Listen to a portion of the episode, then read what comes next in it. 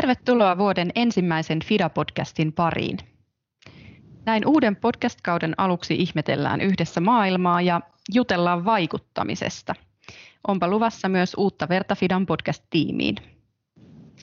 Mun nimi on Iina Mattila ja kanssani nettilinjoilla on tänään Katja Köykkä ja Anna Hyvärinen. Katja ja Anna, te olette molemmat Fidalla vaikuttamistyön asiantuntijan nimikkeellä – Katja on hoitanut pestiä viimeiset kolme vuotta ja on nyt siirtämässä kapulan Annalle.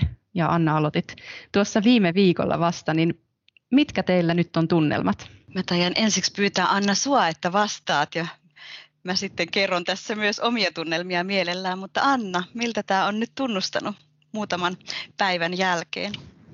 Kiitos kysymyksestä. Eli mun nimi on Anna Hyvärinen ja olen tosiaan nyt tässä vajaat kaksi viikkoa ollut Fidalla vaikuttamistyössä. Näyttää oikein mielenkiintoiselta ja tuntuu hyvältä olla mukana tässä laadukkaassa työssä ja mukavassa tiimissä, jonka olen saanut tuekseni. Mukava kuulla Anna, että alku on ollut lupaava ja hyvä ja olen tosi iloinen, että olet tässä jatkamassa tätä vaikuttamistyön tehtävää. Olen tosissaan siirtymässä nyt täksi vuodeksi muihin hommiin ja nyt jos mä peilaan vähän tätä kolmea vuotta taaksepäin, niin ajattelisin, että ainakin itse olen oppinut tosi paljon siitä, että mitä vaikuttamistyö on. Ja tämä on Fidassa ensimmäinen tavallaan tämmöinen henkilöresurssi ollut tämä kolmen vuoden aika vaikuttamistyössä. Ja siinäkin mielessä tämä on varmasti koko Fidalle ollut tämmöinen oppimisen aika ja ymmärtämisen aika. Ja ollaan vahvistettu sekä sitä Fidan omaa ymmärtämistä ja tietotaitoa vaikuttamistyöstä, mutta myös sitten vahvistettu erilaisia verkostoja. Ja Toki vaikuttaminen ja vaikuttamistyö ajatuksena ja myös ihan tekoina niin on ollut Fidan historiassa varmasti aina mukana ja siinä arjen työssä, mutta että nyt on ehkä sille erilaista pontta ja erilaista mahdollisuutta myös vahvistaa sitä vaikuttamista, kun tähän on myös tätä resurssia ollut. Mitä sä Anna ajattelet, että mitä vaikuttaminen tämmöisessä järjestökentässä parhaimmillaan voisi olla? No mä itse näen vaikuttamisen niin kuin hyvin laaja-alaisena työnä. Mä ajattelen ensinnäkin niin, että me ihmiset aina vaikutetaan toisiimme, olipa minkälainen ihmissuhde kyseessä sitten tahansa. Mutta silloin kun puhutaan järjestön vaikuttamistyöstä, niin haluaisin ehkä päästä eroon semmoisesta ajattelusta, jossa järjestöt on olleet jonkinlaisia vähän niin kuin vahtikoiria tai näin, vaan ennemminkin puhutaan yhteistyöstä – Eli Suomikin on aika pieni maa ja täällä tarvitaan monialaista osaamista ja monialaista yhteistyötä. Järjestöissä usein on juuri tätä kentän vahvaa osaamista, eli ollaan siellä läsnä ihmisten parissa. Tiedetään, mitä järjestön kohdemaissa ja näissä kenttäohjelmissa tapahtuu hyvinkin läheisesti. Ihmisten arjet tulevat siellä ihan suorastaan iholle ja siellä syntyy myös ystävyyssuhteita. Ja sitä kautta voidaan välittää hyvin tärkeää tietoa viranomaisille ja auttaa heitä heidän työssään ja päätöksenteossaan niin, että tämmöinen globaali vastuu ja oikeudenmukaisuus maailmalla saisi toteutua. Mä ajattelen kanssa jotenkin hyvin samalla tavalla, että se yhteistyö on se vaikuttamisen avain ja jos yhdellä sanalla pitäisi vaikuttamistyötä kuvata, niin voisin sanoa, että se olisi dialogi, se sana, jonka tähän ottaisin, koska mä ajattelen, että se yhteisen ymmärryksen ja semmoisen yhteisen toimintatilan rakentaminen on varmasti tosi tärkeä ja huomaan, että paljon puhutaan siitä, että annetaan ääntä niille, joilla ei vielä ääntä ole. Ja varsinkin jos tuolta Fidan työstäkin ajatellaan sitä globaalia etelää ja siellä olevia erilaisia ryhmiä, joiden oikeudet ei vielä pääse toteutumaan, että tavallaan heille annetaan sitä ääntä, mutta mä haluaisin ehkä myös haastaa meitä kaikkia ajattelemaan sille, että dialogiin tarvitaan kuuntelua tosi vahvasti myös, että ei pelkästään anneta jollekin ääntä, vaan ehkä enemmänkin myös osataan sitä kuuntelua ja kuulostelua, että mihin suuntaan pitäisi lähteä viemään sitä tietoa ja jotenkin semmoista eriarvoisuutta poistavia menetelmiä. Mutta mua kyllä kiinnostaisi tuo Anna sun historia ja tausta myös, vai tunneeko sä Iina Annaa jo tosi hyvin? Pitäisikö meidän vähän kuulostella, että kuka tämä Anna onkaan? Kyllä me voitaisiin pieni semmoinen kuulustelu tässä, tässä tehdä. Saat Anna itse kertoa, tiedän sen verran, että sulla on tosi vahvaa osaamista tuolta ihmisoikeuspuolelta. Olet ennenkin tehnyt niin vaikuttamistyötä kuin globaalikasvatusta, niin kerro vähän, että miksi vaikuttamistyö motivoi sinua ja, ja minkälaisten asioiden kanssa olet töitä tehnyt? Joo, eli mä olen aikaisemmin opiskellut kansainvälistä politiikkaa Helsingin yliopistossa ja koin kutsumusta tämmöiseen kristilliseen työhön, jossa voisin hyödyntää oppimaani. Ja sitten niin olen ollut pitkään töissä muun muassa Suomen ekumeenisessa neuvostossa, joka on tämmöinen kirkkokuntien yhteistyöjärjestö. Ja siinä jäseninä ovat Suomessa toimivat kirkkokunnat. Toki tänne on nyt tullut uusiakin kirkkokuntia maahanmuuttajien mukana, mutta esimerkiksi helluntai-kirkko on tarkkailijajäsenen.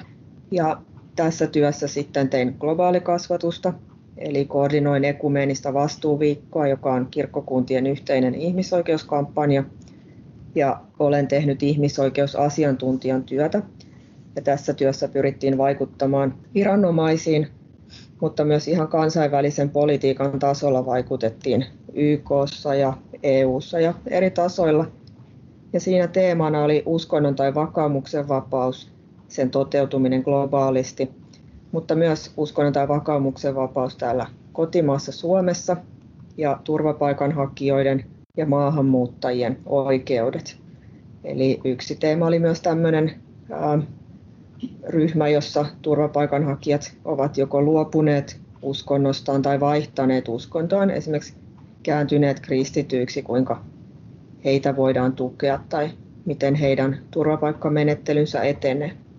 Mutta paljon tehtiin työtä esimerkiksi ulkoasiainministeriön kanssa ja mitä moninaisimpien yhteistyötahojen kanssa – ja mä itse näin tämän työn semmoisena, että siinä pyrittiin etsimään ratkaisuja, eli harva tuli sanomaan, että hän vastusti tätä teemaa kokonaisuudessaan, vaan aika moni kyllä näki sen problematiikan, kun tämä asia tuli heille tutuksi. Mutta sitten ei ole enää ihan helppo tietää, että mitä voidaan tehdä, ja usein ne ratkaisut syntyy yhdessä eri toimijoiden kanssa sen mukaan, mikä kunkin agenda ja toimiala on ja miten he pystyvät vaikuttamaan näihin asioihin. Ja tämmöinen on mun tausta ja tosiaan nyt sitten olen Fidalle tullut täksi vuodeksi. Kuulostaa kyllä tosi hyvältä, saadaan uutta osaamista joukkoon. Tämä vaikuttamistyöhän varmaan ensinnäkin se suuntautuu niin kuin sekä sinne päätöksentekijöihin, niin niihin, joilla on valtaa ja ja jotka tavallaan päättää asioita myös Suomen puolesta. Ja sitten toisaalta taas siihen niin kuin suureen yleisöön, meihin suomalaisiin. Ja miten Katja, sä ajattelet siitä, että mihin sitä nyt tarvitaan ja minkälaisiin asioihin me on toisaalta jo vaikutettu tässä viimeisen kolmen vuoden aikana? Joo, mä ajattelen, että tämä vaikuttamistyön äh, kenttä on siinä mielessä aika houkuttava ja koukuttava, että niitä vaihtoehtoja ja mahdollisuuksia on monia, että millä tavalla voidaan tätä toteuttaa. Ja äh, ihan siellä jo tuossa juttelun alussa mainitsinkin, että me ollaan aloitettu siitä, että ollaan koulutettu itseämme ja FIDAa tähän vaikuttamistyöhön ihan sen takia, että on vahvistettu sitä omaa ymmärrystä vaikuttamistyöstä, mutta sen lisäksi ollaan sitten rakennettu verkosto ja käyty keskusteluja erilaisten mielipidevaikuttajien ja päättäjien kanssa ja tehty myös yhteistyössä muiden järjestöjen kanssa tapahtumia ja kampanjoita, lehdistömedia, tämä on tietysti yksi vaikuttamistyön kanava, niin on, on siinä oltu mukana, ollaan kirjoitettu artikkeleja ja käytetty sosiaalista mediaa myös tämmöisenä vaikuttamisen kanavana.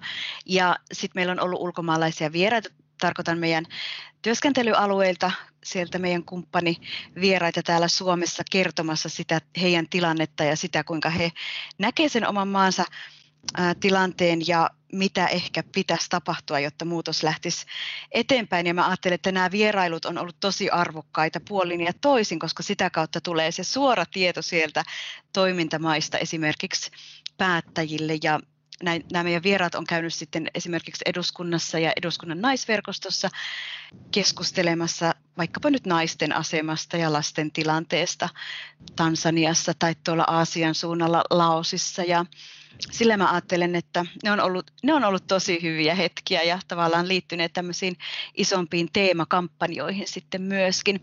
Ja toki nyt tämä korona-aika on meitä puskenut vähän erilaisiin toimintamalleihin ja viime vuoden aikana on sitten järjestetty webinaaria, jonka kautta on myös voitu ihan sitä tietoisuutta lisätä, mutta samalla myös muistuttaa siitä, että näitä eriarvoisuutta ylläpitäviä rakenteita vielä maailmassa on ja meidän pitää Suomessakin toimia sen parhaaksi, että hyvinvointi lisääntyisi. Ja toki nämä podcastit, missä nyt parhaillaankin tässä juttelemme, niin on yksi semmoinen vaikuttamistyön keino tuoda tätä viestiä ja haastaa ihmisiä toimimaan siellä omalla alueellansa. Niinpä. Ja podcastin kuulijatkin voivat sitten vaikka lähettää näitä eteenpäin omassa elinpiirissään ja vaikuttaa sitä kautta. Hmm. Iina, miksi tätä vaikuttamistyötä vielä pitää tehdä? Fidahan tekee vaikuttamistyötä myös tuolla kentällä se on vahva elementti meidän kehitysyhteistyössä tai suomalaisessa kehitysyhteistyössä, mutta täällä Suomessa kyllä vaikuttamistyö on tärkeää, jotta ihmiset edelleen haluavat tukea sitä kehitysyhteistyötä ja ihmisoikeustyötä ja niin edelleen. Kyllä meillä järjestöillä on varmasti edelleen paljon tehtävää siinä, että kerrotaan suomalaisille, mitä me siellä tehdään ja miten, miten me sitä työtä tehdään ja miten varmistetaan, että, että se työ on luotettavaa vaikka Suomessa kehitysrahoituksen taso on säilynyt, niin toisaalta sitten taas kansalaisjärjestöjen suhteellinen osuus siitä rahoituksesta on pienentynyt. Ja tämä on sellainen asia, jota varmasti meidän järjestöinä täytyy pitää esillä koska järjestöillä on kuitenkin paljon annettavaa, vaikka me ollaan paljon pienempiä toimijoita kuin vaikkapa sitten YK tai muut tällaiset suuret toimijat, niin me ollaan myös sitten ketteriä monissa paikoissa ja, ja löydetään kumppaneita ja, ja pystytään toimimaan ketterällä tavalla siellä kohteissa. Suomihan on, kun meillä on pitkä historia kehitysyhteistyössä ja suomalaiset on kehitysyhteistyö myönteistä kansaa, mutta sitten erilaiset yhteiskunnalliset kriisit, niin kuin nyt vaikka korona tai joku taloudellinen taantuma tai tämmöiset asiat, niin ne aina laittaa meidät jotenkin pohtimaan niitä meidän arvoja ja omaa arvojärjestystä. Ja kyllähän meidän tehtävä on myös pitää Suomessa esillä sitä, sitä etelän ääntä ja, ja kehittyvien maiden ihmisten ääntä, tai ehkä haluaisin sanoa, ei vaan puhua heidän puolestaan, vaan ennemminkin luoda se kanava, että heidän äänensä todella kuuluisi täällä – ja ulkoministeriö viime syksynä teki tutkimuksen tai teetti taloustutkimuksella kyselyn, jossa suomalaisilta kysyttiin nimenomaan heidän ajatuksiaan kehitysyhteistyöstä ja siinä hyvin selkeästi näkytää just, että, että ollaan aika kehitysyhteistyömyönteistä kansaa, mutta sitten toisaalta niin kun, kun tulee tämmöisiä isoja kriisejä, jotka pakottaa meidät miettimään meidän omaa elämää ja, ja onko meillä varmasti kaikki hyvin, niin sitten se hiukan putoaa se meidän tuki kehitysyhteistyölle ja sitten tämä on kyllä suomalaisten järjestöjen ja to, ennen kaikkea niiden meidän kumppaneiden kannalta, jotka siellä meidän kohteissa ovat, niin heidän työnsä kannalta tosi olennaista, että me vaikutetaan siihen, että Suomi on luotettava kumppani ja meidän rahoitus säilyy ja meidän työ on hyvää. Mm. Ja tuosta samaisesta tutkimuksesta semmoinen, semmoinen kohta jäi mieleen, että siinä kansa on vahvasti sitä mieltä, että köyhyyden ja eriarvoisuuden poisto on tärkeää ja sitä Suomen, siinä pitää Suomenkin olla mukana, mutta sitten välttämättä tietoa niistä tuloksista, mitä on tapahtunut, niin ei niin paljon ole. Tai muistanko oikein, että se oli jotenkin notkahtanut se tiedon saanti. Onko niin, että korona aihe on vienyt sitten jotenkin uutistilaa myös enemmän, mutta mä ajattelen, että siinä on myös yksi sellainen kohta, että sen lisäksi, että pitää puhua haasteista ja tuoda se todellisuus, niin on hyvä myös puhua siitä, mitä on jo tehty ja millä keinoin saadaan muutosta aikaiseksi ja jotenkin luoda se toivon näkökulma tähän, tähän aina kuitenkin päällimmäisenä, että tämä touhu kannattaa ja tähän kannattaa laittaa varoja ja aikaa ja energiaa ja tietoa ja taitoa mun mielestä on hyvä niin kuin muistaa, että me eletään hyvin keskinäisriippuvaisessa maailmassa. Se, mitä tapahtuu toisaalla, vaikuttaa meidän elämäämme täällä ja toisinpäin. Esimerkiksi ilmastonmuutos on kaikille jo tuttu ja tiedämme, että sen vaikutukset on globaaleja. Mutta sitten jos ajatellaan vaikka, että on joku maa, jossa vaikkapa suomalaiset yritykset toimivat ja siellä on hyvin autoritäärinen hallinto, jossa ihmisiä vaikkapa pidätetään heidän mielipiteidensä takia, Silloin myös suomalaisen yrityksen toimitila siellä kapenee ja järjestöjen toimitila kapenee ja tämä vaikuttaa sitä kautta myös suomalaisten kykyyn toimia. Ja toisaalta taas sitten, miten päättäjät voivat vaikuttaa, niin esimerkiksi lisäämällä kehitysyhteistyövaroja, toisaalta myös siitä, miten Suomi toimii suhteessa tähän maahan osana omaa ulkopolitiikkaansa. Sillä on merkitystä tai mitä tehdään silloin, kun kohdataan päättäjiä tai viranomaisia tästä maasta. Otetaanko näitä aiheita esille, viedäänkö niitä aiheita YK-prosesseihin käsiteltäväksi, jolloin luodaan painetta siihen, että siellä maassa kansalaisyhteiskunnan tila paranisi.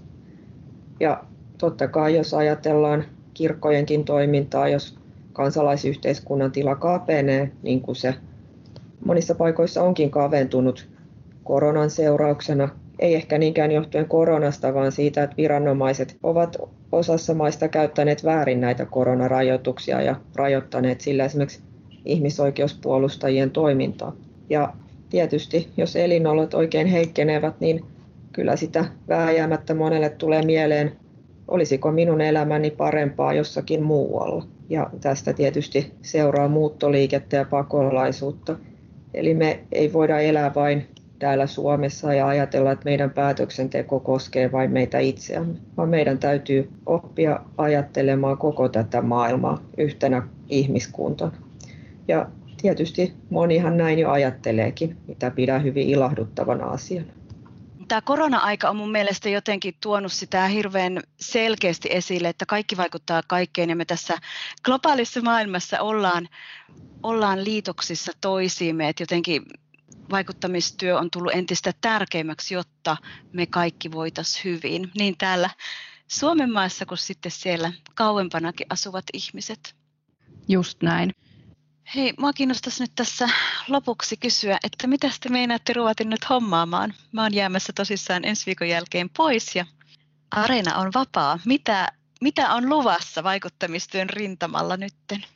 No, agendaa tässä kyllä riittää. Eli vaikuttamistyö on usein hyvin pitkäjänteistä työtä ja sen takia se ei tule valmiiksi parissa vuodessa eikä varsinkaan yhdessä vuodessa. Tässä on tarkoituksena vaikuttaa edelleenkin päättäjiin, tehdä heidän kanssaan yhteistyötä, olla esillä tämmöisissä suurissa tapahtumissa. Jos vain näitä tapahtumia nyt voidaan järjestää tämän koronan takia, se on vielä epäselvä. Sitten me aloitellaan uutiskirjeen tekemistä, jatketaan näiden podcastien tekemistä ja listalla on vielä montakin muuta asiaa, että annan välillä puheenvuoron Iinalle. Joo, Annan kanssa tässä tehdään varmasti tiiviisti yhteistyötä ja erityisesti nämä podcastit, joihin on tälle keväälle suunniteltu parikin teemaa, eli me aloitetaan rauhantyön teemalla, rauhan rakentamisesta jutellaan. Ja sitten tulee ruokaturvasta joitakin jaksoja, eli pohditaan sitä, että riittääkö maailmassa ruoka ja mitä voidaan tehdä, jotta se riittäisi. Tällaisia tosi mielenkiintoisia teemoja on luvassa. Kuulostaa hyvältä ja kuulostaa tärkeältä ja mielenkiintoiselta. Ja toivottelen tosi hyvää jatkoa teille ja iloa ja intoa tässä työssä. Kiitos Katja. Toivomme myös sinulle oikein hyvää jatkoa ja menestystä siihen, mitä tulet tekemään. Kiitos Katja. Eiköhän me sinut joskus vielä tänne podcasteihin oteta haastatteluvieraaksi, joten odota vaan soittoamme. Selvä homma. Kiitos paljon.